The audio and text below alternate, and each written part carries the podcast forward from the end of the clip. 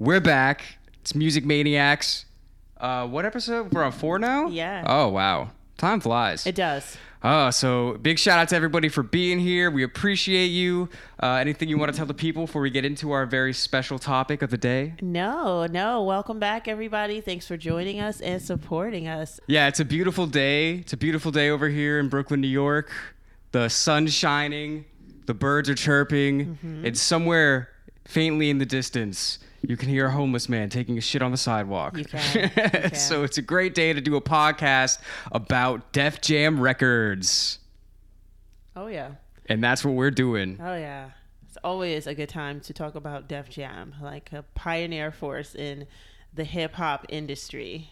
Yeah, I mean, Definitely. it's just cra- it's crazy. Like the whole, like hi- yeah, hip hop as a business would not exist how it does without Def Jam. Like there's, I mean, it would have happened in some way, Yeah. but in this reality where we live in, Yeah. it just wouldn't have been the same without Def Jam. yeah. there's just no way. Yeah. Like, I feel like Def Jam really solidified everything because that was like the hip hop label. Yeah, you know whereas like other small labels and record companies you know when they were probably just signing new hip hop acts they probably had a bunch of R&B acts as well or a bunch of like you know Yeah, yeah, yeah. doo-wop acts too or something like that cuz we're talking about the 80s here you Right, know what right. I'm saying so they probably like oh yeah I'll sign this guy but Def Jam was like you know we only deal with hip hop basically Well, I feel I feel like if we're really gonna do this, we should talk about the two of them like separately, and then how they like came together. Rick and Of- Russell? of, Rick and Russell. yeah right. yeah 'Cause- should, should they have called it Rick and Russell Records R and R, R R and R. Yo, possibly it's like Barnum and Bailey Rick and Russell Ricky and Russell making all the music. But um, okay. So who do you want to start with? Um, let's start with Rick. Yeah, uh, I don't. I always just say back when Rick used to be so handsome. Let's start with Rick though.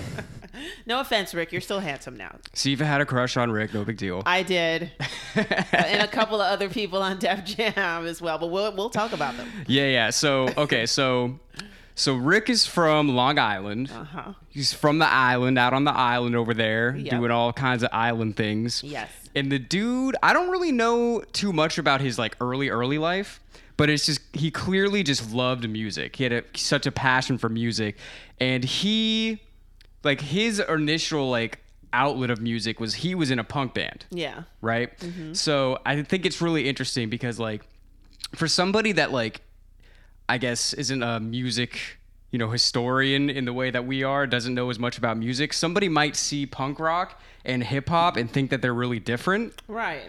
but they're really not Not at all. they're really basically the same exact thing Yeah. Like- like, first of all, they're both rooted in Jamaica, which is odd. I feel like ah, I don't know. It's just so interesting because like, well, especially at this time, it's like hip hop really only existed in New York City. Yeah. At, at this particular I time. mean, we're talking very early '80s. Hip hop Yes. started in the South Bronx. Yes. And it's so at this time, it's like hip hop is really like a New York thing. Like maybe if you had like a if you had like a cousin in New York or some shit, like you Yes. could kind of know about it. Yeah. But it wasn't a national thing. Right. It wasn't a worldwide thing. It was pretty much like a New York phenomenon. Yeah. So so Rick was around all of that like while he's in, you know, the punk space as well. And he's kind of like this is this is all the similar. Like it's all like the same kind of attitude. Yeah. You know what I mean? And he recognized that and he's just kind of like, all right, these things like go together. You know what I mean? Yeah. So he well he bas he started Jeff Jam in his dorm room at NYU Yes. and he was just making beats on like whatever drum machine they had at the time. Yeah. And I mean, well, we, yeah, we got to talk about Russell, obviously, but he started it by himself in his dorm room. And it was just because of his passion for music. He wasn't like, oh, I'm going to turn this into the biggest label ever or No. whatever. He was like, this is the, what I'm trying to make, and this is how I'm, I'm going to make it happen. Yeah. Yeah. Right? Yeah. And then on the other side, We have Russell. we got Russell. yeah. He's from Hollis, right? Yes. What is Hollis like? Do you know how? I've never been there. Like, I've never been there, but these are our parts of Queens that are not Jamaica Queens, you know, not the South Side, like where 50 Yeah. is from. So uh, looks very, um, you know, uh, I was gonna say clean. I mean, uh, because you couldn't say that in the city. So these are parts of Queens, like by Astoria, I think northern Queens, that just look a little bit more cleaner. Chances are that Russell grew up in a home with Mm-hmm. a front yard and a backyard, a driveway, and two parents in the house. That's basically what I'm saying. Yeah, I've always heard of Hollis as being kind of more like suburban, Yes, yes. but I've never been there. So pretty pretty Yeah. yeah. like astoria hollis like the places where kid and play salt and pepper and like run dmc are from are nice areas Right. they're nice areas so Hollis is almost Long Island. yeah because yeah yeah because that's that's the, that's the come up right you, Yeah. you're in queens and then when you get money you can go out on the island Right. Well, I feel like that's interesting because I feel like you get money and you go. You're either going to go into Manhattan or you're going to go further out on the island. Right. But nobody's going to stay in Queens. no one's gonna stay in queens no no no no no i mean it depends that's not how this works. All right. yeah, but there's some yeah, there's some excellent parts of Queens that you wouldn't even think was New York City. uh, True. honest to goodness. Okay. So so that's where Russell's from. So Russell is a little bit older than Rick, and he was a very pivotal figure in the start of hip hop. And before we even get like farther into it, we have to acknowledge. I want to just get this out of the way with Russell. uh, yeah, he's been accused of rape, and then he fled the country and went to a place where there's no extradition treaty with the United States. That's I'm we gotta say it. Uh, I wasn't there. I don't know exactly what happened, but we can't just act like that that hasn't happened. Right. Is he there right now? Uh, I, I believe so. I believe he's in Bali. so, so we had to say that. But Oh my we're God. talking about Def Jam. We're talking about how this all came together. We can't tell the story of Def Jam without telling the story of Russell. It's just impossible. Mm-hmm. So Russell was a huge figure in the start of hip hop and becoming like, you know, like a business because it was hip hop was something that grew out of the streets. Yeah. And there were no, like we were saying, there weren't hip hop record labels. There weren't, it wasn't like a commercial thing. Like it was just something that people were doing on the street. And Russell kind of became like a manager of a bunch of different artists. And he kind of was like, had the business sense to be like, okay, something is clearly happening here. Mm-hmm. We need to kind of legitimize it. We need to be able to make this a business Yeah. in a way, right? Yeah. So he, I mean, I know he managed like Curtis Blow. Yes. Who had like one of the first rap songs ever recorded, I believe. Yeah, I mean, there were people before Curtis Blow. I believe he was uh, he he's one of few solo acts back in the day. Because remember, it was like Right. Grandmaster Flash and the Furious Five, and then it was like the Treacherous Three, and it was. But he was like he stood alone, uh, Curtis Blow by himself, and it's like it's it's crazy that he's basically somebody that nobody talks about now. But he Yeah. is pr- basically he's pretty These much are the breaks. Yeah, you know, uh, everybody, every rapper wants to be crowned king of New York at one point in time, and Curtis Blow was definitely a king of New York at one point. True. And Russell managed him, Yes. and that not okay. So who else? Did, Russell made before Def Jam. Russell also managed Run DMC. Yeah, who which- his brother is part of. Right, his um, brother is- Houdini. Right. Yeah. Um, I don't know. There's got to be other ones. Yeah, there are definitely other ones, um, and uh, that I don't. But it was other groups, and Run DMC was one of the main ones that he was managing, and um, just wanted. I forgot who else it was, but it's somebody that even back then I didn't know who it was. I forgot the name. Sorry, person. Sorry, guy. um, okay, yeah. So Russell was like, he was, he was really making shit happen. Yeah. As far as hip hop, and it's like this is what I've read, at, you know, doing research about it is like Rick knew who Russell was because obviously Rick was into hip hop, and like Russell was basically the face of hip hop at the time. Mm-hmm. Yeah. Because the way that it, it was, like I read it, is Rick s- was basically saying like if you were trying to put on a hip hop show in New York City, you had to talk to Russell. Yeah. You know what I mean? Yeah. So he was like a driving force before Def Jam. Yeah. So then at the same time, so then Rick, you know, they, they didn't know each other, right? So you have Russell over here doing his thing, like he's all in the business of music, make Yeah. it, trying to make, you know, hip hop into a business. Yeah. And then you have Rick over here who's just all about the music. And so Rick literally started Def Jam in his dorm room and he's making beats and shit. And the record that really made him like people notice him was It's Yours. Yeah. By what was it, Tila Rock, something like Yeah. that. Yeah. Yeah, and I only knew that song before because I knew that Nas sampled it. Yeah. It's yours, you know what I mean? I knew it from that, but I didn't realize how big of a deal that single was Yeah. for I- what came out of it. Right, exactly. Because I didn't know the song either. Like, you know, um, with like Def Jam, like the artists that I know are like technically younger like you know what i'm saying Uh, you know and i didn't know like tila rock i'm um but i did know that that was the sample and i still to this day have never heard that song that full song I didn't hear it until yesterday. like like looking up research for this, I'm like, "Ah, I should listen to it. And it's clearly a, a Def Jam beat. Yeah. Like it's clearly an 80s Def Jam beat. You Okay. know what I mean? Um, but it's cool the way that it happened. So some uh what was it? it was DJ Jazzy J was made that happen because he knew Rick somehow, I think. yeah it's And a, he knew Tila Rock. Right. Yeah. It's like a. I feel like it's just one of those things where there are only cer- so many places that you can go to hear some hip hop in the city. Right, right. so right, right. You, there's only so many faces that you're gonna see after Right. a while, you know. And because it's such a small market, you could shoot up very quickly to the Right, main right. guy. Like you just had to get in. Like I remember simple things, just like writing magazines, and I wrote like my mom was a news editor, and I was like, oh, I want to write this Caribbean article so I can get free tickets to this concert, and it just goes like that ah, okay. Yeah, that yeah, it just yeah. snowballs after. So I feel like that was there because I know. Well, I mean, Russell and them's father was a reverend, so I don't know, but I'm pretty sure like a reverend in a neighborhood knows everybody. So, was the guy in Run DMC. Ex- he was a reverend, right?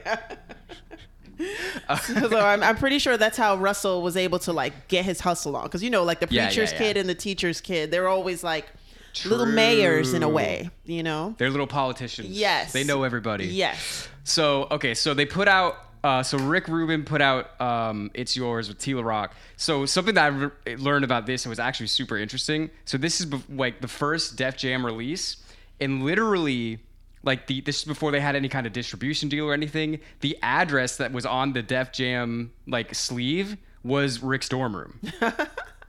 that's awesome.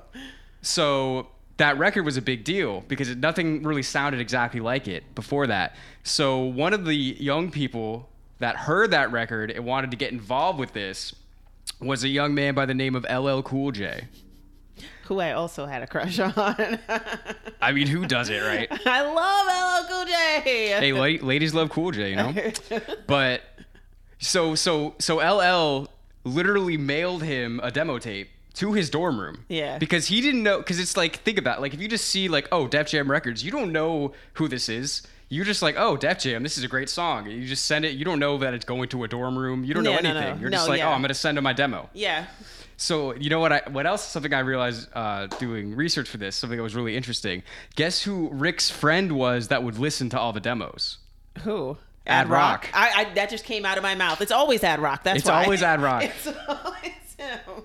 So I don't know exactly Ad Rock from the Beastie Boys, if y'all don't know. So I don't know exactly how Rick and Ad Rock met. I mean, yeah, because these guys are from the city and Rick's from out there. Yeah. Like I said, it's just like a it's a thing. You just end up gravitating towards each other. I'm pretty Right. sure if like if we were in that small thing and there were only like two other Caribbean girls from like Brooklyn, like I would probably find my way towards them. Like, right, You know right. what I mean? Things would have brought you together at some point. Yeah, yeah, yeah, yeah. So so yeah, so basically Ad Rock would be chilling with Rick in his dorm room, aka Def Jam headquarters. and and he would listen to all the demo tapes and wh- he heard LL's demo tape and was just like, "Yo, Rick, check this fucking kid out." you know what I mean? So he so Ad Rock is directly responsible for LL being signed to Def Jam. Yeah. Which I think is crazy. Yeah. I think that's really cool. and that was uh, if i could say that was like one of the best things that that was meant to be first of all he just left def jam just quote unquote like ll like you know when Yeah, yeah, when yeah. jay-z uh, came over like uh, like ll cool j was so huge and he was so And sexy. Right. And then so young and fresh and like confident. And then also Yeah. funny. Yeah. Very, very He was only funny. 17. He was Yes. only 17 when he sent this demo to Rick. Absolutely. And you could see he was just a baby. Like, you know what I mean? I mean, there were so many things about LL. LL is like the first 50 Cent. And it's no uh, coincidence that they're both, they're both from Queens. It's probably like a thing. but you Mm, that's know how interesting. 50 Cent kind of like trolls people and he's mischievous. It's LL was like like that. You know what I'm Yeah, saying? so yeah, it was yeah. funny all the time. I mean, they were he was a he was a mystery too because he had the hat on his head all the time so people would be like he's got five lumps on his forehead he's bald and he's only 19 Like, That's funny. there were so many things but what a great act ll was um There was a versus the other day between KRS One and um. Big Daddy Kane, and they were saying how oh uh, they should have one of them should have battled LL, and I was just like, it's that's Eh. not gonna happen. LL could have stopped th- that versus could have happened, and LL could have stopped in 1990 and would have destroyed them. Like you know what I mean? Yeah. And the whole crowd would have went crazy. Like, Yeah, you that's know. so true. But what a great artist! gonna LL knock you was. out. Oh my gosh! Don't It- call it a comeback. Like, exactly. I've been here for years. When that came out, it was his comeback. Like he had Yeah. been gone for so long, and then he came back and he was huge. And people were Huge. like, "What?" Jacked. Yeah. Knocking motherfuckers out. Yeah, LL was great. What the F? I thought I conquered the world. Cry. What crush Mo D, Hammer, and Ice T's girl. Like, that is the biggest joke ever. That's hilarious. Yeah. Yeah, no, LL is great. And we'll, we'll talk more about him as we go on, obviously. Right. But this all so so many things happened from that it's it's yours record. LL saw it, sent the the um Yeah. the demo to Rick, And became huge. and somebody else that saw that record was Russell. Yep. So Russell knew DJ Jazzy J, who made the record with Rick. Yeah. And he heard that and he was just like, yo, you gotta introduce me to this guy. Yeah. Because he knew right away, because Russell is the business guy. He's not we were talking about this um, a few days ago. He's not like the music guy, No. but he's got an eye for talent. Right. His voice can be heard on some records way back in the day and stuff like that, just like saying stuff. But Yeah, yeah. he's like not. that, like the Diddy role. Right, but he's Yeah, not yeah. trying to be all up in your videos. But no, so that's what I'm saying. It's just really cool because Russell was not the music guy, but he knew who was. Like Yeah. he could recognize it. Yeah. And he heard that record and was like, whoever made this, this is what I, I got to get involved with this. Would you 'Cause say Russell had an ear for talent? I would say he had an ear and an eye for talent. Okay. Cause okay, so he was like, "Yo, I gotta meet this guy," and this this also made me laugh. So so they set up a meeting. Jay, uh, Jazzy J set up the meeting with with Rick and Russell, and Russell was like, "Holy shit, these beats were so fire! I couldn't believe it was a white dude." so so so they met, and like obviously, I guess they just hit it off or whatever. They, I mean, obviously, Rick's passion for music must have just shown shown through. Yeah. So they ended up going back to the dorm room, and Rick shows Russell the beats that he's been working on, and Russell is like, "These are all hits." like this is crazy. Like this kid is like 18 in a dorm room making fucking hits. Like these are bangers. and Russell was already so like like we said he was already like a big deal in hip hop. Like Yeah. he was like like Rick knew who he was Yes. and he was a couple years older than him. And you know, when you're like 18, like a five year age gap is kind of a lot. Oh, yeah. So Oh, Rick yeah. was like, "Oh my god, I can't believe like Russell wants to like be a part of this." You know what I Right. mean? So he was so happy to have that. And Russell is just like, "This kid, this kid is the truth." You know, you know what I mean? He he was dealing with other labels, like managing other bands and shit, Yeah. or crews or whatever you want to call them. But when he met Rick, he was just like. This is where I need to focus my energy on. Yeah. Like, this is something special. Right. You know what I mean? And it all started from really from that record. If they didn't put that record out, they they, they wouldn't have met the same. LL wouldn't have got involved, and you know, all Yeah. so many so much shit that did happen wouldn't necessarily have happened like that. Yeah, and it was always a good combination. Like seeing them together and their energy that played off each other was always refreshing and good. Like it, it was it was good to see and it was you know, we're gonna get down the line and talk about them more, but them together was Def Jam in a lot of people's eyes. It was Rick and Russell because I mean, what a combination. You know what I'm saying? You got Rick with the shades looking incognito. You got Russell who you know is about the business. And like when they put out the movie And the promotion. Yeah, and the promotion. Yeah. So it's just like oh, you see that as Def Jam. Right, right. So so that ha- I don't remember what year that was. It was it's still early '80s. Very early. so they so now they're like okay so now russell's a part of it now you got rick and you got russell and now like they just they just really they just went for it and it's crazy how quickly well i guess because hip-hop was such a small culture at the time they went they got to the top within like a year Oh yeah. i mean and they're still this is all out of rick's dorm room Yeah. like it's crazy um and who was first to have a record on def jam was it ll or was it the beastie boys Well, uh, they were with L. I mean, with Russell. So I would say them. I would say it's the Beastie Boys before LL, right? Because they were like actually with uh, Rick, right? They were like Yeah. Rick's act. So um, the first record, I don't know. Let's Google it. No, I'm just kidding. No, we got encyclopedias in our minds. Yeah, it. I'm gonna say it. I'm gonna say LL. Yeah. I'm gonna go with him. Yeah. And this was another interesting story that I heard and it's like it's like the di- the difference between like like how a rich person thinks and a poor person thinks. Cuz I heard a story that one of like LL's first music videos, he showed up wearing like all of his jewelry and shit. His his heroes were like Grandmaster Flash and Melly Mel and stuff Yeah, like yeah. that. So if you think about the way they used to dress, Yeah. LL showed up like that with like thigh high boots Mm-hmm. and everything. So like we have a young like 18 year old LL who's just like trying to stunt. He shows up wearing all of his jewelry, the big chains and the rings and shit. And No, Rick he's Rubin- wearing like leather and like a grandmaster look. He's looking like uh almost like Africa Bombata. You know what I'm saying? Like he might as well had a long feather on his hair. He probably Yeah. got leather and like almost looking like an urban cowboy. That's Yeah. how LL showed up. Well, the, what they were saying in the story that I heard is that for one music video, he showed up with just like all blinged out, just everything. Okay. And Rick was just like, "Don't wear that." Rick was like, "Why do you need that?" Yeah. And LL was like, "Well, I want people to know I'm doing good." and Rick was just kind of like, "You do good enough. You don't need that shit." Yeah. You know what I mean? Yeah. And that was like a story. And, and apparently LL was so like adamant that he wanted to wear all his jewelry. He went up to Russell and was like, Yo, Russell, what the fuck? Like Rick doesn't want me wearing this shit. And Russell was just like, Listen to Rick. like li- Rick knows what he's talking about. Yeah, and that became a nice, a good image for LL because that's all you think about. He had I, I think about old school LL Cool J with like a polo shirt, Mm-hmm. jeans, a Kango, and just like one rope chain. When Bigger and Deffer came out, though, he had like the two, he had the four finger rings. he Yeah, had to yeah. have that on, but he he wasn't all jeweled up. Never. Yeah. He was kind of.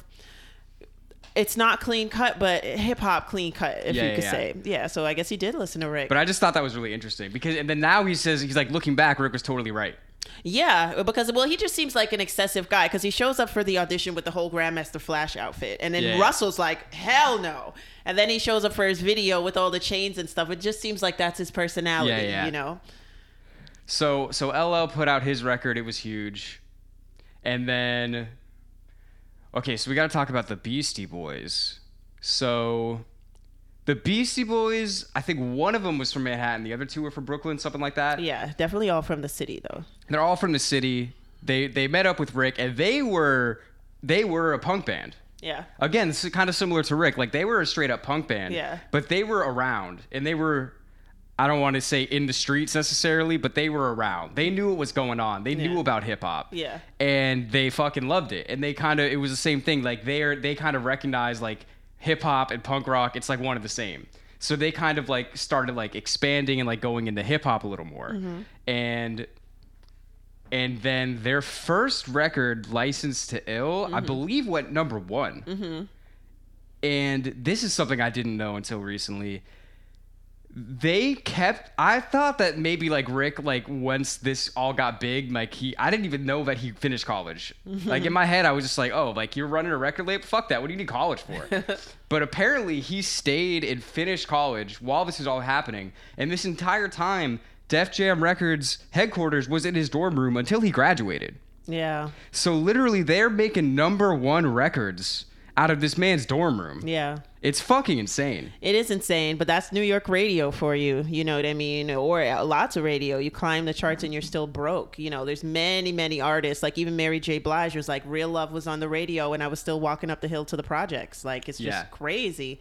But that's just how it happens. I'm glad he finished college because telling from him and his personality is probably around a lot of naysayers. You know what I mean? Like, what you gonna do? You're gonna run a record label? Yeah, Oh, that's yeah, what you yeah. could, you know what I mean? So not only that, he proved them wrong with that, but then he got his degree so he could pretty much stunt on those same motherfuckers, like, you know? I'm just saying, like, that's low key so genius. Yeah. Like, that's that's genius level something to pull off. Like, you're literally founding a record label that you're putting out number one records. Like, first Mm-hmm. of all, how many people ever can say that you founded a record label with a record that went to number one? Right. Not many people. Right. So he did all of that while still taking classes and still doing well enough to graduate. Yeah. Like, that's insane. Yeah. That blew my mind. I didn't know that until recently. Yeah, yeah, yeah.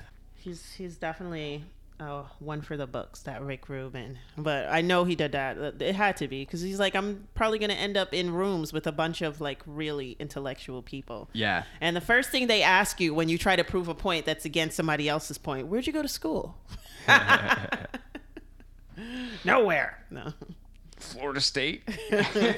um, yeah, so so it's really it's just really cool about having because again, like before Def Jam, hip hop was a very local thing, but then now you got a number one record in the nation. Yeah. So clearly, this is bigger than it was before Def Jam got their their hands on it, if you will. Yeah. You know what I mean? Like they Yeah. really took it from like a local street level kind of thing into business. Yeah, it's super, super local. And uh, yeah, anybody, uh, you know, sometimes like uh, New York people have like an arrogant mind. And then so a lot of us were like, if you came before Def Jam, like, who are you? Like, you know what I mean? like, that is dinosaur music. Like, we thought like that, you know, almost to the point where even like if you were Run DMC, that was too far back. Like, you know what I mean? Just like, That's whoa, interesting. Like, like yeah because like by no offense but because i'm just speaking from a young person's mind state right like a person in school Say it. by the time people like nas and dmx came out didn't nobody want to hear about no run dmc Yeah, yeah, yeah. nobody wanted to hear about that like honest to goodness they had a song where they had some type of resurgence in like 91 uh, i think pete rock and cl smooth remixed uh, down with the king and uh, that was good Mm-hmm. but but that was about it like run, run was already irreverent he was already going the other way and Yeah. that was back in the day where if you if you lasted like three four years you, You were, were like a killing it. legend Yeah, exactly yeah, yeah. exactly because so think about it like by the time it was 91 you're talking about run dmc who started in what 84 maybe like maybe even Probably before, before that, in that, the yeah, yeah, 70s yeah. and stuff they were with each other and stuff but when they became like super super solid and came under the def jam label you think like by the time 91 came they were already played out Mm. and you think about that with somebody like jay-z who's been around since like 95 94 and it's 2021 Right. and Jay Z's technically not played out. Like, you know what I mean? Debatable. Yeah, well, well, well, numbers wise, yeah, for sure. yeah. No, you Um, know what I'm saying. People still consider him, you know, They- they still somebody consider him worth at the top. talking about, Yeah, yeah. and like, and like kids that are rappers today will rate him. Like, you know what I'm saying? They'll Mm-hmm. have his album and be like, oh yeah, this is one of my, you know, these are one of my good songs. But like Yeah. in 1991, you didn't have like the Run DMC albums. Like, this is a lyricist, right? Like, you know what I mean? Right. Well, this is, I mean, we did an episode on Biggie lately, and it's like, in my head, it's like the era of Run and the era of Biggie never crossed. you know what I mean? And we're not talking about a long time in between. No, We're talking about mid 80s to early 90s, and it's like Yeah. E the whole culture was completely different. Yeah, because I mean, I put Run DMC in like 84, 85. That's when it was like marketing huge, where Yeah, it's yeah. like the logo. Like I just had on a shirt yesterday. Broadway Dance Center made a t shirt after Run DMC's logo. You know what I'm saying? So that like Fruity Pebbles had rope chains and Barney was rapping. Like that's that was Run DMC. The hats with the gazelles and the rope chain and the Adidas. Yeah. That's like 84, 85. So that's when I want to see, want to say that they like peaked and they were like a worldwide phenomenon. So they pretty much, in my mind, lasted from like 84, 85 to like 1990. Like that's not long at all. Well, it was interesting. Um, I was, you know, obviously doing a lot of research on this, and so we got to talk about one specific song, one specific collaboration Yeah. that really launched all of this even way further than it was before. Yes. Because Rick was a big fan of like 70s hard rock. Yeah. Which you can tell in like, if you listen to the first Beastie Boys album, we talked about this in the Zeppelin episode. I listened to it last night. There's like 12 fucking Zeppelin samples. It's wild. The first song is literally a mashup of a Zeppelin sample and a Black Sabbath sample. you know what I mean? Yep. So, so Rick took Run DMC and he was like, you know what would be really cool? is if you guys did a song with this other band that I really like that's kind of down on their luck right now. and what was that band? Aerosmith. Yeah. So they I mean that video as far I mean that was before my time, but as far as I understand it like that video really broke down a lot of barriers as far as rap becoming more even more mainstream. Yeah. You know what I mean? Because Yeah. now you got like one of the biggest bands from before kind of boosting them, almost like endorsing them in a way. Yeah. And then Run DMC kind of endorsing them back. Yeah. You know what I mean? Yeah. And it just brought it to an even larger commercial level. Yeah, yeah, but you know, it's uh, it, that song is like a catch twenty two or something like that because that m- began Aerosmith's re-resurgence And runs. and Run DMC was Yeah. going lower and lower and lower. Yeah. I mean the song is cool and everything, but my Run D, my favorite Run DMC songs are songs that have no collaboration. Like Rockbox is Yeah. amazing. Like you know they've just got so many songs that are rock and roll inspired. You know that that were to me better than Walk This Way. But I do love both bands. I love Run DMC and I love Aerosmith as well. But um, they consider that a pop record, and they didn't even want uh, Run DMC to really make it. Like, Yeah. you know, uh, Russell really was like, mm, I don't know. And Run was like, mm. But Rick Rick was is like, like, no, no, no, no, no. Let me tell you something. This is going to be huge. yeah, and he's fucking right. Yeah. he was fucking right. You know what else is crazy? I was thinking about this. Like, I mean, we all we obviously mentioned earlier, like what's going on with Russell now. I haven't heard anybody ta say anything bad about Rick Rubin ever. no, I mean, you know, Maybe like, oh, he didn't work so hard on this album as opposed to other albums, but nobody's, you know what I mean? Nobody's been like Rick is a shitty person. I've he's never not heard really that. trying to make waves. He's like trying to go home. Like, you know what I mean? He's there in the cut and stuff like that, but he's not uh, trying to date every supermodel from Long Island. yeah, yeah, yeah. You know what I mean? It's just like calm down. Yeah. There's a lot for everybody. So that's probably why. Well, Russell was always, you know, he was the the guy, the face. So he was always in your face in the club with the weed and the alcohol and the drugs and the you know. So Yeah. he was he It- was wild. It is interesting. I want to talk, uh, touch on something that you brought up earlier, like their dynamic. is like, yeah, clearly, like Russell's all like promoting, like, yeah, we're doing this, we're doing that, blah blah blah blah blah. Like he was very like extroverted. Yeah. And then Rick is just kind of like doing his Yeah. own thing. Yeah. And that is really like a good dynamic. Yeah. Like to have. It's just even like watch them interact. Yeah, because it You wasn't know? like Rick was a total wallflower. He was very present and you know confident too, but it was a great dynamic because it was like one was too much and the other one was not a lot. So it was just like it was cool, and you liked them both, you know. Yeah, yeah. And um, then the, what topic are you top, uh, gonna cover next? I'm like talking over my words. Then they did the movie. Yeah. Crush Groove. Yeah, they did the yeah. movie, which was awesome.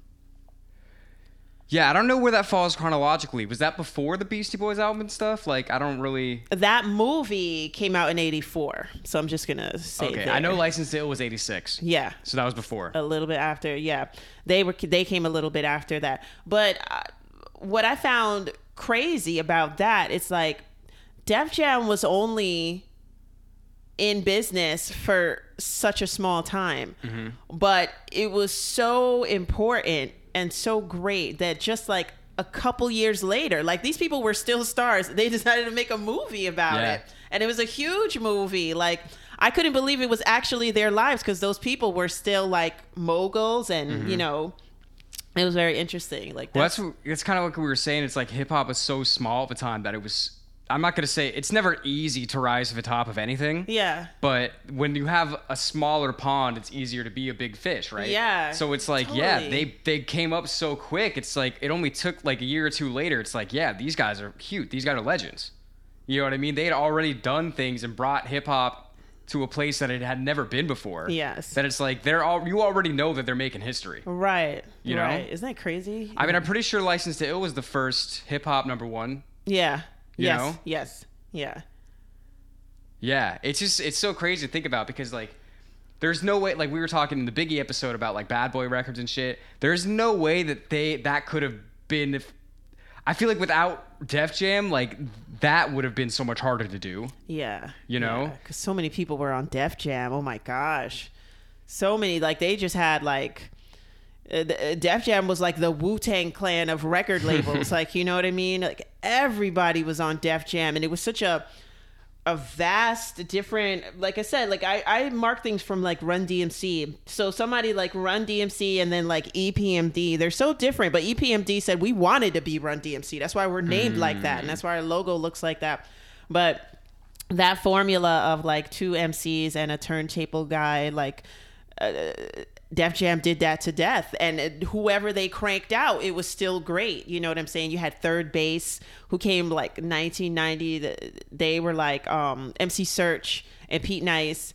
And like even some of those people that Def Jam signed ended up signing bigger people because MC Search signed Nas. Like, you know what I mean? So it's just like the payback, the pay it back was really cool with Def Jam, but the the, the variety of artists that they had was just Speaking of variety, I mean, Slayer was on Def Jam Yeah. during this time. Like, that's wild. yeah, that's insane. And we actually did. We actually did a reaction video to one of their songs. Yeah. And I didn't even think about it at the time. I was like, oh, this is a Def Jam recording. It's crazy.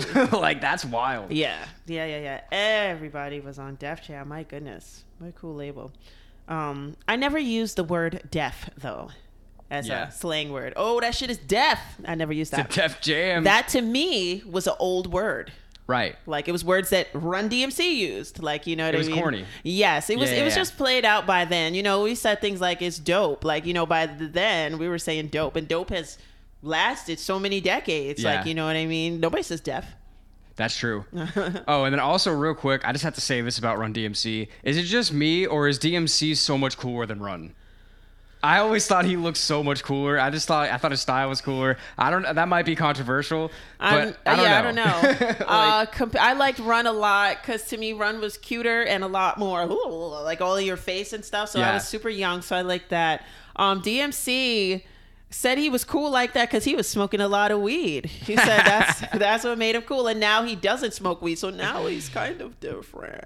that's interesting. But I, I, I, that look that DMC had, I always saw that as trouble. Like, Really? I did not like the gazelles with the low haircut. Like to me, that meant Interesting. trouble. And now I'm watching this series on Stars, and like the drug dealers from those days, that's how they dress with the low waves, the rat tail, the Oh. gazelles. And then the dope man sneakers. Like I, I once I saw those glasses, I used to be like, but I liked DMC though. You know Yeah, what I'm yeah, saying? yeah. I liked him. But out in the streets and stuff, those kids, no, no, yeah, so I mean, and this is uh, like everything that we talked about is only over the course of like 2 to 3 years. Yeah, right? which is also crazy. I mean, so I think 86 was licensed to ill and walk this way. Yeah. And then how much longer was Rick even with the company? Not too long because Leor came like Lior right Cohen, away. right? Yeah, Cohen? Leor Yeah. Cohen came right away. Basically, he was like, it was like I don't. uh, No offense to Rick, you know, because everybody loves Rick, but I don't even remember when Rick left. Like, I, you know what I mean? I don't. I don't. All of a sudden, it was just Russell by himself, and then all of a sudden, it was like that guy, Leor Cohen, and it was just like, wait, who? Like, and then you didn't really care because it, it's it's interesting just the way Def Jam was going was just was the reaction in the streets. Like you didn't really care who was at Def Jam because you were looking at other acts on different labels. Like Wu Tang was blowing up, Uh, Right. Bad Boy was coming out of the, you know what I'm saying? Right, well, Diddy right. was doing stuff with Uptown MCA. You had kind of like a hip hop and R and B mix. New, the New Jack Swing. You had Teddy Riley. So nobody was really checking for who's at Jeff Jam and all that stuff like that. But that is how it happened. Rick jumped ship and was like, "I'm super talented and I could do this on my own, basically." Yeah, and the way that I understood it is that Russell was gone.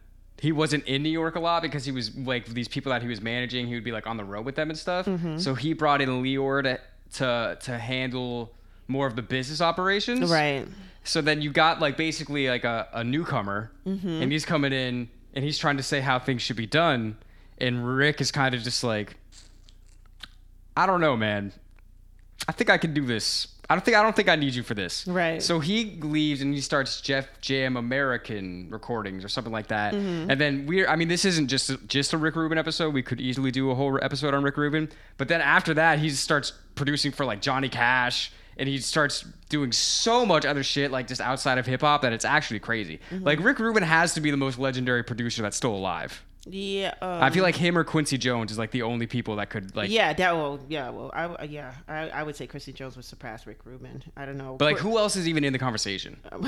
You know what? Like, honestly, Um, I like don't as know. far as impact on on music, on yeah, culture, yeah, yeah, the on, and musical influence, culture. like, no, no, no, no. Um, yeah, I don't know. Yeah. I try to find somebody. I was gonna say, um, no, No, I was gonna say somebody else, but it's just like no, it doesn't. Um, no, I would have to know all the other acts they produced. But yeah, Quincy Jones, Quincy Jones is, is neck and neck with Rick Rubin. I would say definitely. Yeah, but it's just it's just crazy that it just all started from a freaking dorm room.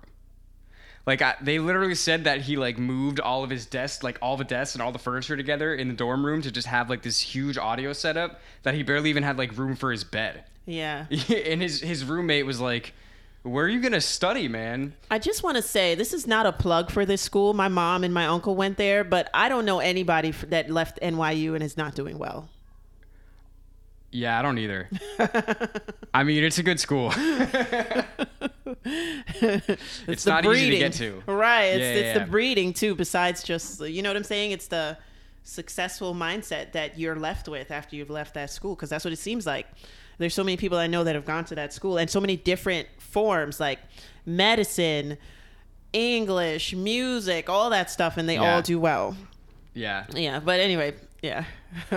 yeah, I don't even know. It's just like it's just so it's it's hard to overstate the impact that Def Jam had Yeah. on hip hop as a business. Yeah. and is and as is yeah, and for it to be like a cultural phenomenon mm-hmm. because again, it existed before hip hop was around before Def Jam, but Def Jam made it be like.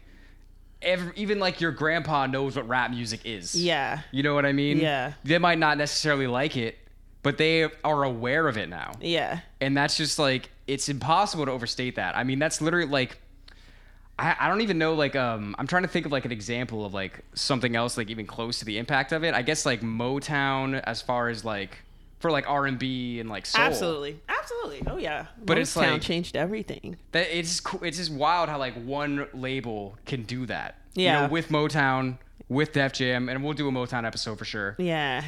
it's just crazy how like one organization or even like two individuals Yeah. can have such a long lasting impact Yeah, and then bringing out those impactful artists as well. Because if we go down the line, you know, let's go a couple years down the line, and Def Jam signs. Well, Def Jam doesn't really sign Jay Z. Jay Z walks in the door with about a hundred grand. Yeah, yeah, yeah. And enters an partnership uh, partnership with Def Jam, and then we got DMX. now Exactly.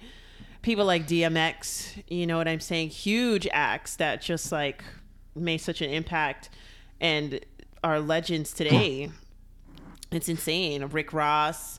And Yeah. then you have like people who you consider like the best lyricists, uh, best Brooklyn lyricist to me. I may not like what his personal life is about, is like fabulous. You know what I'm Hmm. saying? That's a lyricist like motherfucker. And I'm just like, wow, he's on Def Jam too? Of course he is. Like, you know what I mean? yeah yeah Uh, Foxy Brown was on Def Jam as well, another Brooklyn rapper. You know, a lot of people that, you know, kind of paved the way in a way. I'm not saying she paved the way for female rappers, but at a time when she came out, um, she and Little Kim style was a new style of rap for females, you know, where it's like you had Salt and Pepper before that were super girly, but they were still kind of like hood chicks. But like Foxy and like Little Kim came through and were like, no, we're gonna buy like five, eight hundred dollar shoes, and if you don't buy them too, then you're broke. Like you know what I mean? it was Yeah, a whole yeah. different style of rapper that came out, and like Foxy Brown was one of those uh, pioneers for female rap the way it is today over on Def Jam. Um, there- there's so many other artists, and I'm gonna, you know what I'm saying? You're gonna miss out. I mean, Rihanna's on Def Jam at some point, like Rock Nation, Rockefeller, kind of island Def Jam. Right, She was right. on that, and then Def Jam went international. Like, you know what I mean? yeah It's crazy. as you do yes, when you're making tons of money. but yeah that classic like the classic like eight whatever 82 to like 86 period of def jam is just so legendary Oh yeah. Oh my gosh. Oh my gosh. I feel like rapping like LL right now. His his LL's rhymes used to be so great. First of all, they were like easy to recite, you know, they went here and there and then they were like funny. You know, Yeah. so so that was one of the great things about one of those artists like that like is like a pioneer on a label. It's like you you know why he was like one of the greatest things and his career has like transcended decades like yeah he could put out. I'm not saying he could put out a record today, but ugh, scratch that. Never mind. he did a freestyle just the other Scratch day, it. and I was pissed. I was pissed. what do you mean you were pissed I was like S T F U L L, oh Talking talking about about it he- here first feeling like an animal in a cage. They got him locked down. Really, on the set of CSI, You locked down. That sounds like something we say before at the intro to one of our songs. exactly. You can't Check do out our what you music want. wherever you see music. Sign after dark. S I G H T. Subscribe to the Music Maniacs Patreon if you like the podcast But, uh, because we're broke. Well, yeah, just a great label, and you know, um, I'm really partial to the city of New York, so lots of like, you know, just very influential New Yorkers who like came out and like went ahead and did things that like now everybody's like inspired to do which is like crazy like just me as a musician it's like i look to those people it's just like and those were the people that you could see in the neighborhood like you know what i'm saying Yeah. that was another thing too like when def jam was fairly young or like you know in the 90s or something like that you could see those people because you all went to the same things you know what i'm saying so let's say hip hop community, there are like a couple of the things you go to the year that year in New York City. Now not anymore because hip hop is super super international. But when it Right. was smaller like that, there's a couple of things in the city you went to. Let's say you went to Jacob Javits Center. They had the car show. Everybody went to that. All the rappers because they want to buy cars too. And then like the nobody people, like all the fans and stuff. You just went to it because it was an event at 34th Street and you were old enough to take the train by yourself and it was a Hmm. Saturday and you just went out with your friends and you would see different rappers there. That or something like Greek Fest, you go out to Long Island and there'd be like a huge picnic for all the colleges and you would go there and all the rappers would go there too because Right, because that's where the party was at. Exactly. Exactly. Right, so that right. it was super local back in those days, but now it's like, you know, millionaires have other places to party now. Yes, they're a little further out on the island. exactly. um, but one of the things that I, I take away from from Def Jam and just like their, that that classic era is just like all that mattered. All that really mattered was the music. yeah. Like they weren't signing people based on a look. no. You know what I mean? They were si- like, do you have it? Yeah. You know what I mean? Like LL had it. Run DMC they had it.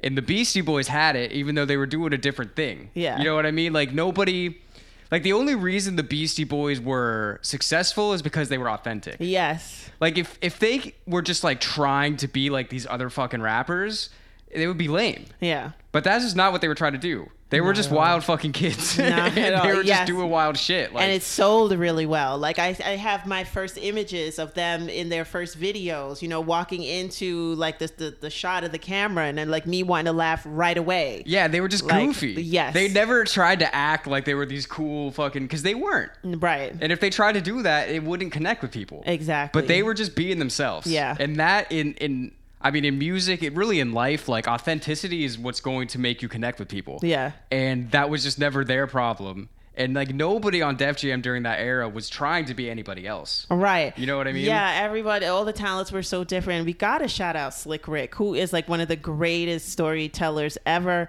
I was just listening to The Adventures of Slick Rick at the beginning of the summer. You know, I, ju- I had to pull it out and I was just like, I need to hear Yeah. this again. Some really great songs on that album. And I mean, he himself was being himself. Like everybody had like a similar formula. But they all had their different styles. I mean, Slick Rick's chains were are legendary, right? Like Yeah. at one point he was picking up his hands, and I remember my brother was like, "How he even pick his arms up?" Like the way he's like talking, but that was like, how do you go to the bathroom with all that shit on? Like, Hey, you just pee your pants. No big deal. but With yeah. all this money, nobody's gonna notice. Yeah, that classic. You know, it's crazy because like when we did the, uh, we decided that we were going to do this topic and stuff like that. And like I pulled up Def Jam, and some of the the titles were like the rise and fall of Def Jam, like how Def Jam fell, this, this, this, that. But when you mentioned just now, like that classic era Def Jam, it's like that's the only way I think about Def Jam. Yeah. I really don't think of them as like fallen or anything. You know what I'm saying? Because it's like they did what they were supposed to do. I mean, they're cemented in history. Yeah. Like you that's know? it. Like if you talk about the history of hip hop, you- there's no way you can tell the story without talking about Def Jam. Right. It's just not possible. yeah, yeah, yeah. It would be like saying the fall of Motown. It's like how? It's still They're still there. right. You know what I'm Yeah. saying? You still call it Motown music. You know what I'm saying? Well, you know what is interesting though, and you probably you probably didn't think about this at the time because you were saying like you didn't even think about like when Rick was gone, Yeah. but when the decline happened, is definitely after L- Rick left. It's just like Totally. it's just like it's just like Rick was just so clearly like he just got it.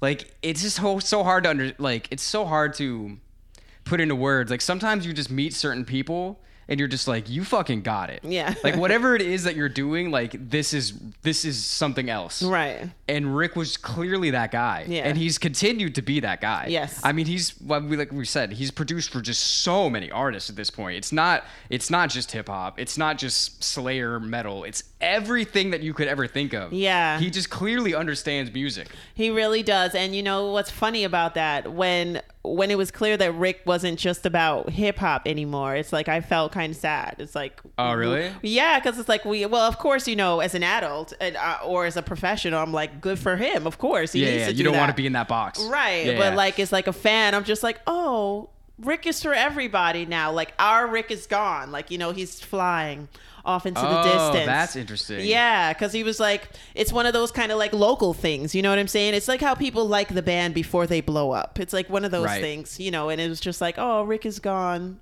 It was great. And we'll remember you forever. But yeah, so uh, very interesting. And then, yeah, and once he left, and once to me, once they started getting into clothes and stuff like that, that's when you know the focus goes away because you want to make more money, and that probably had that's probably what happened. Like that's you know, and that's all and that's probably Russell. Yeah. It didn't have Rick to be like, hey, this is what we do. yes, You know what I mean? Right. And it's just it's just so interesting. Like I feel like if you follow Rick, you there's just greatness all around. yeah. You know what I mean? like it's true. It's true. Um, the Def Comedy Jam was funny though. that was that was all Russell. Yes. Yeah, yeah, yeah. That, That- and that's a great idea too. Yeah, holy shit, that used to be funny. He used to have Martin hosted. We never even wanted to see the other acts who were definitely funny, but Martin would Yeah. host for like he would start the show for like a good five minute warm up or something like that. Yeah, And yeah. woo-hoo-hoo. But Def Comedy Jam, that's Def Jam venturing into poetry, spoken word, and comedy. I'm so glad you brought that up because I easily could have went through this podcast and totally forgot to talk about that. But yeah, that that is like that was a great idea. yes. Wow. Yeah, and there's so many. I mean, I I see clips from like comedians that I love today all the time from back in Right? Def Jam. Yes. like Chappelle on there. Yes. fucking like Bernie Mac was on there, right? Yep. Cedric the Entertainer was on there. Like, and that's when, like, that was that was hip hop so close knit. It's not professional like it was professional, but it's not colder like it is now like with Netflix. Da- Da- Mm. Dave Chappelle is on stage right now on a Netflix show. Can nobody heckle him from the audience? nobody. Cedric They want to. Entertainer, exactly right, but you cannot do that. But Def Comedy Jam is like, "Yo, money, you got cross color shoes," or like it would be like Yeah. stuff like that, and they'll be going back and forth, and it'll be funny, and the audience will be in on it, like, "Oh!" But that Where was did, where did they film those? that was at the Apollo. That was like some side stage of the Apollo. Or I was something gonna like say that. it had like is it it feels like the Apollo when you think about The it. you know what roasting I mean? energy, yeah. just like the energy because like the way like to me like I always think of it's like they always say like if you go to the Apollo and you're not killing it. You're gonna know. like, it doesn't matter what the fuck you do. You could be a comedian, you could be a rapper, whatever. Yes. If you're not doing well, you're gonna know. You're gonna the know. crowd is not holding back on you. Yes, the only time you you'd be able to hack it is if you went in and sang Christian music. no matter how bad you sounded, they would clap for you because they were scared to boo God. Oh, that's hilarious. Ah, I never thought about that. But, But, yeah. yeah. big shout out to, for to Russell for for having that idea because Yeah. it's really at that point. It, well, it kind of goes along with what you were saying. They tried to get into clothes and shit. I Yeah. feel like they were trying to just get into culture. yes, They like it wasn't like like they started out as like this was the music and the music influenced the culture. It was Right. part of the culture. Right. And then once they reach that level, they're like, how else can we influence the culture? Yes. Which does bring some great things like Def Comedy Jam, but can also make you lose your way. yeah. Like nobody needs Fat Farm, and we don't need baby fat. We don't need it. Like you know, Tell that to my sixth grade self.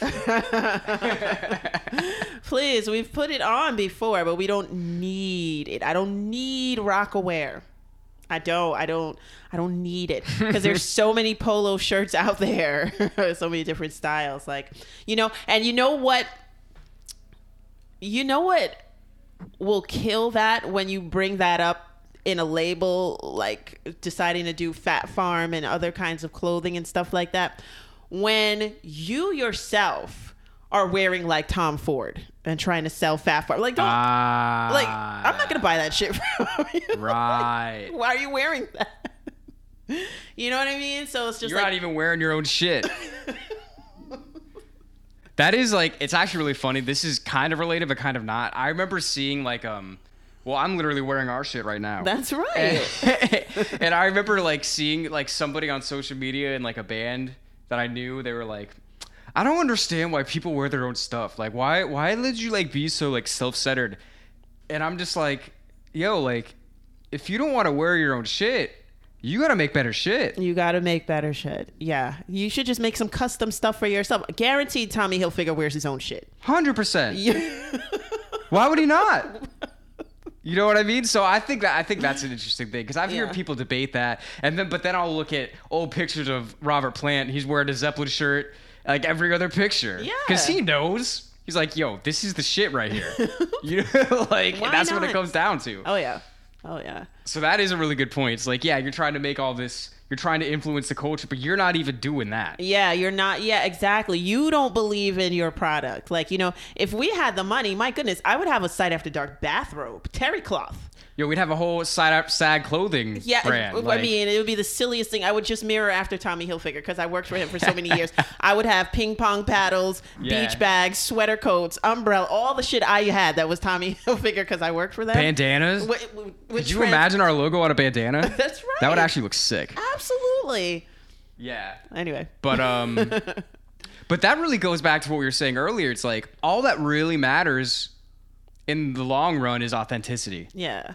Because in the short run, you could do something that maybe would make you popular, you know, in the short term, but in the long term, you're going to be seen as corny for doing that shit. Yeah. Whereas if you just stay real to yourself the whole time, not only is that how trends are set, Yeah. because people that set trends are not people that are trying to be like everybody else. Okay. They're doing their own thing.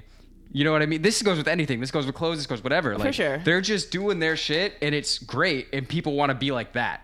They're not like, oh, well, how do I, how do I, you know, use this for for me? Yeah. You know what I mean? Yep. So like a thing like that, it's just like if you're losing the authenticity, you're going to be in the long run not as praised. Right. You know what I exactly. mean? Yeah, that's it's very very true. You know, um, Will Smith said that about himself because his kid asked him one time when Jaden was real small. He's like, Dad. You ever thought if you just did one thing, you'd be really good at it? Like, he's basically telling Will stop rapping, like, Ah. and Will was saying But he's how getting jiggy with it though. when he was young, he was like trying to be, you know, trying to fit in, trying to do this, this, and that. And it's like, well, that's why your music kind of, even though I, Fresh Prince made a lot of songs that I really like, but that you're, I'm just um talking about the authenticity and like, yeah, you're right. Like you got to stick to it and believe in it, and Mm-hmm. then it'll like happen. I actually wanted to talk about the uh, top 20 albums on Def Jam of all oh time. shit. They had them. They were like in my uh, they put out a list? Rolodex. Yes, they did. A top 20 albums in Def Jam, and that was cool. One that I really wanted to shout out before I, because I feel like I, I was like, I was going down the list and Wait, I was do you like, have the heard it. list? Yeah, I think I have it. Can we go over it? Because Yeah. I didn't know there. wa- I didn't know that they made like Def Jam put this list out, or somebody else did. Somebody else put this list out. Was it fucking complex? No, no, no, no. It was just the um, uh, what you call it? Uh, it was just a regular list. Um, and I had it. Oh, just okay. Gotcha, gotcha. Yeah, but um, what you call it? They had so Slayer many reigning blood albums. number one. I don't think um did Slayer even made the cut? All right. They actually did 21 albums of all time, Interesting. which is very interesting. Um uh what you call it? So you have Public Enemy.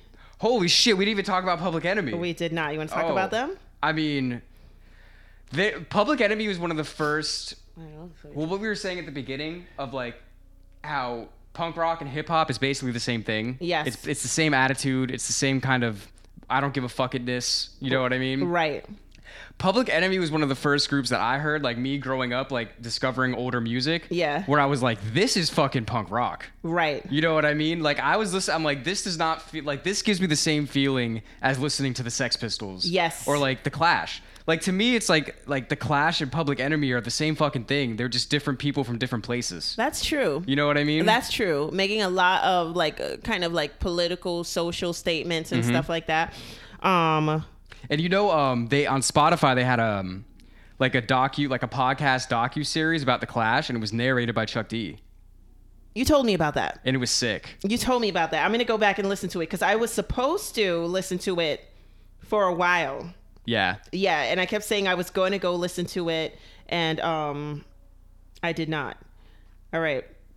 So some of the ones that they mentioned were, of course, the Beastie Boys license to ill. Wait, is this in order or this this is just in any order? They just threw out a bunch. Oh no, they have them in order. You want to know the order? Yeah, let's go from bottom to top. Oh my gosh, Ooh, this is exciting. this is Ooh, pretty I'm excited. exciting. Okay, so And then y'all can give us your list after. yeah, let us know.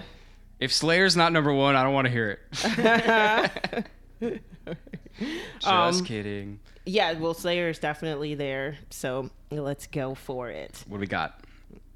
All right, so we have at number one, we have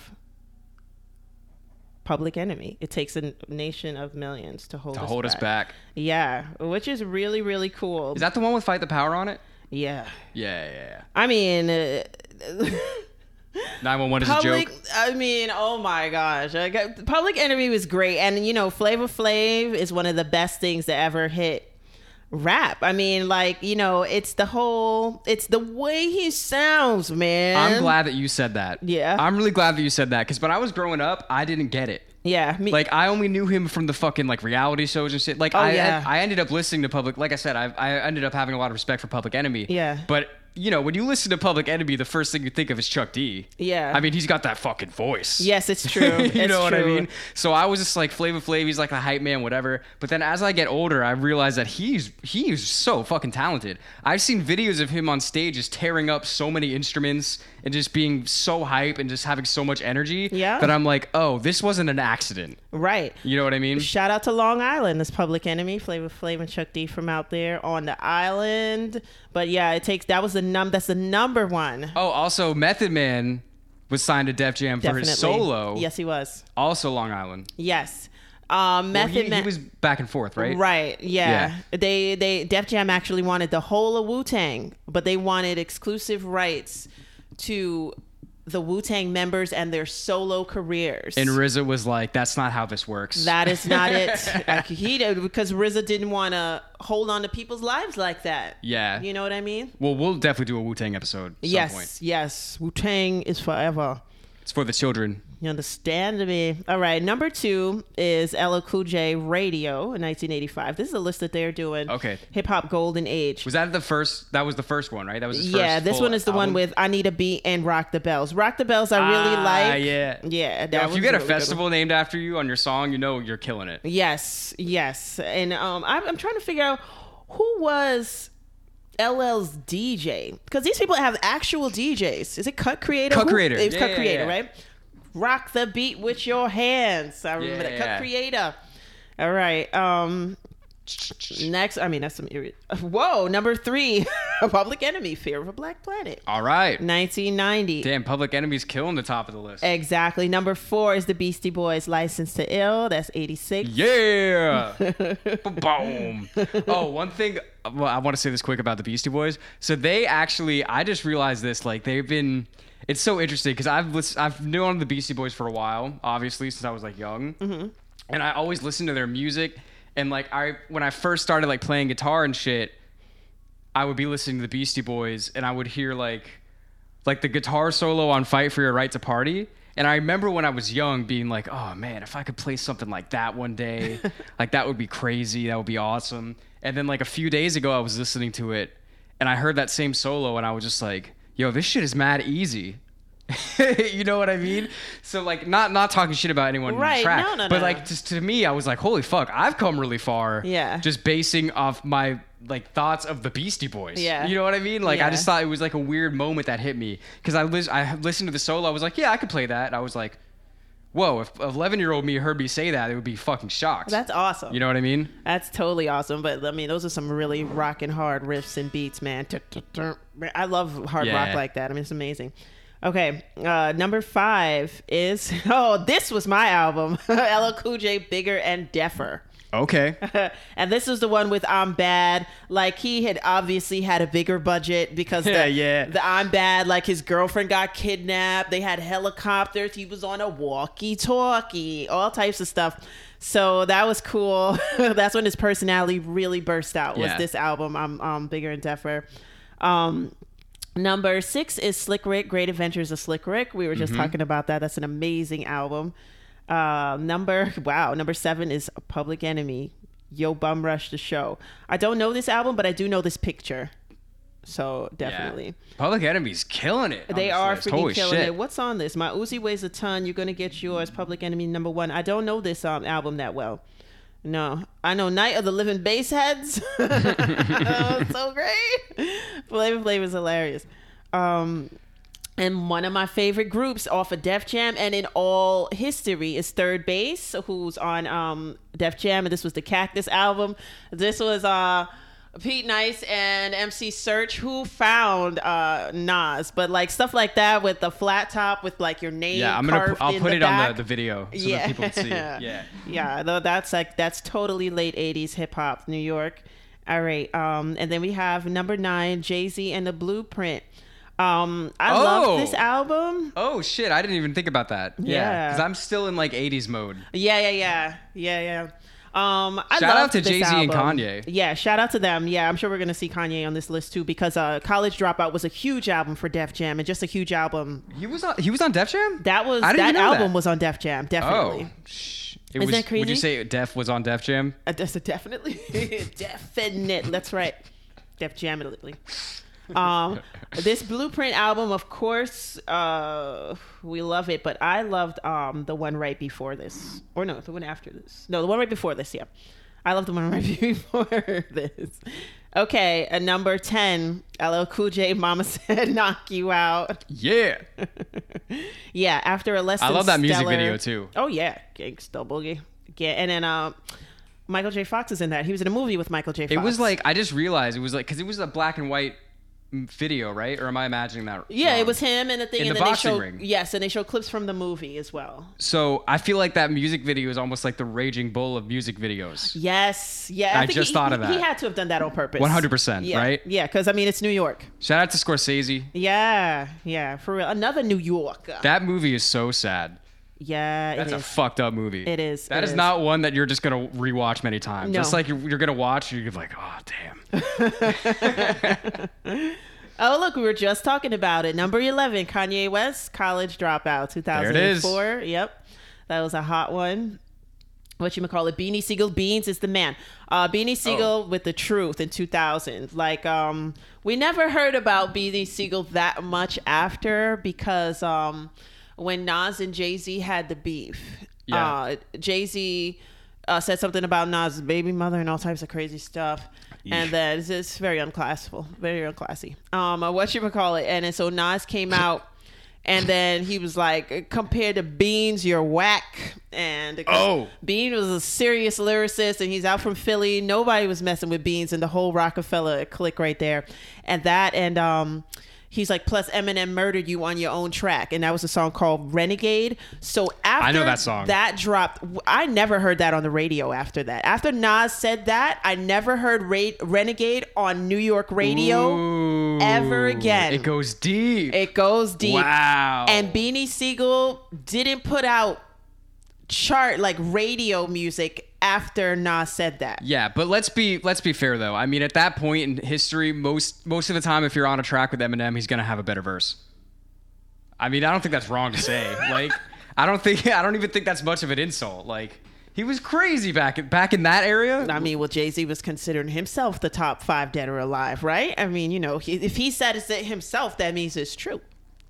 I don't know. I just I, that doesn't even seem like much of an insult to me. You know what I mean? Jay Z's a super I know sensitive I know he guy. would take it like that, but for me hearing it now, I'm just like, yeah. I mean, Eminem would be better than most people. like, You know it what I wasn't mean? even a battle track, and he's like, "Eminem murdered you on your own dragon." Yeah. he had to have been thinking that for it to like. I, I mean, we used I used to listen to the radio a lot. We used to be driving up and Yeah. down the FDR. It was nothing but Hot 97 Yeah. or 105, so we were always listening to the radio.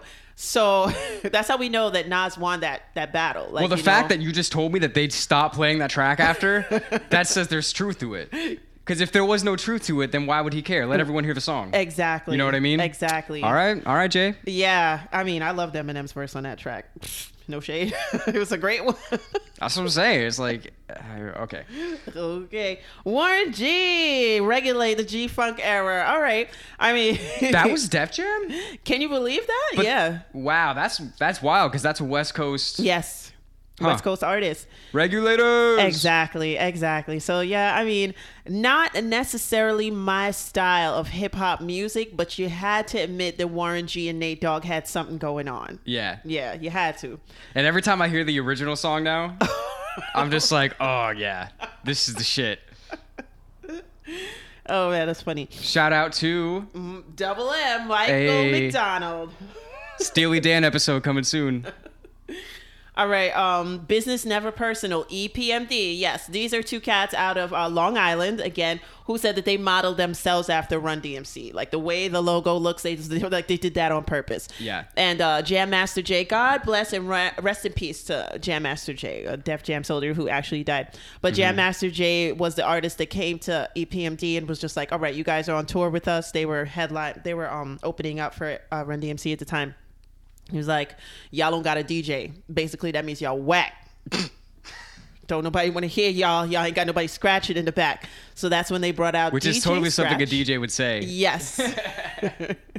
so Jam Master Jay brought out his protege, who is DJ Scratch from Albany Projects in Brooklyn. Shout out to him. And he was E EPMD's DJ, and he actually was um, the DJ at the Big Daddy Kane KRS1 versus just the other day. He was uh, Big Daddy Kane's DJ. Yeah.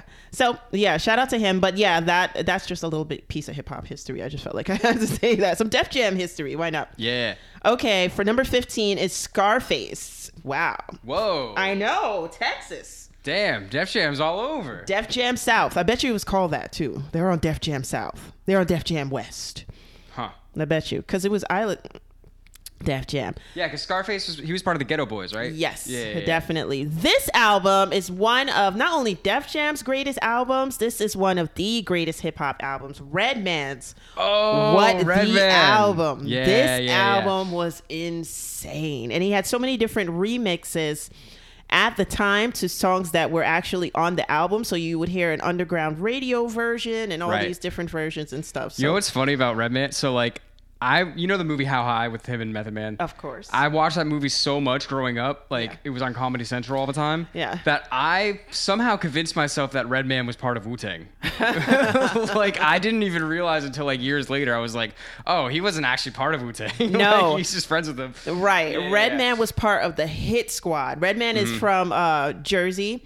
He was part of the Hit Squad, which um, Eric Sermon from E EPMD, Yeah. when they broke up, he signed two artists, Keith Murray and Redman, and Redman was one of his artists. Right, yeah. And then uh, Parrish from EPMD had his own group. And so they had like a whole bunch of people underneath them. Yeah. So, how he became friends with Method Man, I think they just, you know, smoked a lot, you know. As But you I, do. I don't understand really how they came together. I figured uh, if I study high, take the test high, get high scores, right? Yeah. so so yeah those two um what you might call it came together they're actually a red man and method man are going to be playing um both in the uh, 50 cent tv series power book 2 uh medman what's Med- wrong with my words Medman? today? Medical method man? man the doctor? Method Man already plays a lawyer on that show, but now this season, Redman is going to play his jailed brother on the show. Oh, that'll be fun. Yes, I'm sure it's going That'll to be, be fun. Yeah. Yeah. All right, next album coming up, of course, is the Dark Man X himself, DMX, number 17. It's dark and hell is hot. Mm-hmm. Uh, this was insane, this album. I listened to this album years after it came out. Yes. Yeah, yeah. Yeah, man. Everybody knows that shit to this day. Of like, course, Stop Being Greedy is on this. Get At Me Dog is on this. You know, I mean, there's so many. And then he's got so many other poems on it that when I first heard, I was like, whoa, this guy, DMX, because uh, w- this album came out in 98 okay so this is when i still used to listen to the radio like you know and like um somebody like angie martinez she was probably on maybe hot 97 at the time and she would have her evening show maybe like six o'clock or something like that and would it would be like the top 10 songs in the in the in the city or whatever in the country wh- however Yeah. they rated it and like she would have people come in and be interviewed and DMX of course is like promoting this album and stuff like that he comes in and he's sitting down and each of his dogs has a seat too He's a wild guy. Up on the He was a chair. wild guy. R.I.P. yeah. Yeah, so yeah. I'm like listening to him and I'm like, oh my God, this guy's a total meathead. Like, you know, I like the music, but um, I don't want to listen to him talk and stuff. But then you hear some of his then he gets poems. deeper than that. Yeah, yeah, yeah. and I'm like, holy shit. So yeah, that was that was a cool thing. Um, let's go up down. Of course, right under him is Method Man to Cow, 1994. Mm. This was cool. This album artwork is awesome. It's like I guess because he was on Def Jam, he does the woo symbol upside down. Oh, I never thought about that. Isn't that cool? Yeah. Very strange. Well, it's so dope how I mean, obviously, like I said, we'll, we'll do a Wu Tang episode at some point. But it Yes. was so cool how RZA was like, "All right, he basically made the made the whole structure of Wu Tang. He's like, we're gonna do these albums, but everybody else, we're only signing Wu Tang Clan if you can let all of our people do solo albums wherever they want, Right. which is unheard of. Yeah. I mean, especially at the time. Yeah. But we don't have to get too into that right now. Yeah, because he's got that young kid um, who was b- like a baby Rick Rubin himself. Um, that that he actually, the record label that actually let them do whatever the hell they wanted. Tiny to do. Rick. Yeah. I'm dying in a vat in the garage. Shout out to Rick and Morty if you don't know where that just came from. They're like, what are you talking about, dude? um, what you would call it? All right, so. Um, Jay Z has had many albums. This one, uh, Volume Two, Hard Knock Life. This was a great one. it's a Um, hard knock life. Yeah, Jigga what, Jigga who? Can I get a what what? Money Cash Holes. That was that was dope to me. Was Big Pimpin' on that? Um, no, Big Pimpin' is after this. Big Pimpin' is probably the album that we just mentioned. That Ah, was, okay, okay. Yeah. This one is probably right before. I like the album that was even before this one, which is In My Lifetime Volume One. That's the one Mm. with um Where I'm From on that one. And I I- like I rewound that song on a tape until I knew every freaking word. That's how you know it's real. That's how you know it's good. And I really liked him at, at this point. I liked the way he rapped, but he wasn't my favorite rapper. Mm-hmm. Okay. Uh, we're still coming down. Oh my God. Number what are we? Oh. What number are we on? 20. Okay, I was gonna say I feel, I feel like we've done a lot. Yeah. E EPMD again. Mm-hmm. Business as usual. And then 21 is Nas, an untitled from 2008. Ugh, Not good. Wait, wait. What record was Omatic on? Or what what label was Omatic on? Illmatic. Col- I think he was on Columbia when he first came out. Okay, good. Because if they were gonna not, if that was a Def Jam and they didn't have that on that list, then whoever makes this list needs to fucking go back to the drawing board. Yeah, yeah, yeah, yeah. I mean, I uh, I don't know how good this album was. I I'm seeing all the words on on the songs on this album. I didn't I haven't heard one. So I mean, there was a point after when Na- Nas, I was just like, Yeah. sorry, Nas. Well, yeah, that's a solid list of Def Jam Yes, albums. I don't know. I mean, I don't. I feel like I've. I'm pretty much Def Jammed. Ex- no, I don't want to say Def Jammed out, but I've said everything that I had to say. I think. I don't know. What do you have any other points you want to hit on? no, no. I, I kind of wanted to end it with like all the people who have been on on it. You know what I mean? And um, Yeah. we named a lot of male acts. Yeah. I just realized, not that I have a thing with it. A lot of my favorite musical artists are males. You know, not that I have a problem with it, but I just realized it. I just Like, yeah. oh my I didn't gosh. think about that until you said it. Yeah, because there were tons of female rappers, and most likely they were not on Def Jam. um, anyway, so yeah, like a lot of my favorites. Said he didn't want to be around Russell. Uh, well, I mean, that's what it's looking like. Either that or Russell didn't want. Uh, Yeesh. Russell did not like female MCs. Was it Russell? No, no, no, no. Sorry. Sorry, Russell. It was Diddy. Diddy, Diddy didn't like Oh. female MCs. he had had a bad experience with a female uh, duo from before. I actually remember who that du- duo was, but he didn't like them. And then after then, he was just like, I'm not working with girls like ever. I wonder why people do that. Like, but anyway. Yeah, so thanks for watching and slash or listening. I'm wa- I say watching because we are on YouTube, Uh huh. right? So so thanks for being here, everybody. Thanks for being maniacs with us. If you like the podcast, check us out patreon.com slash music maniacs. We'll read your name if you sign up, and you'll help us decide what episodes to do. Um, it's really the best way to support the podcast and keep it going. So definitely, if you got any joy out of this, definitely check out eh, check us out on Patreon. And that's pretty much it. So thanks for being here. Thanks. We love you, Yeah. and we'll see you soon. See ya. I'd give anything to not hear you whine and cry about my life.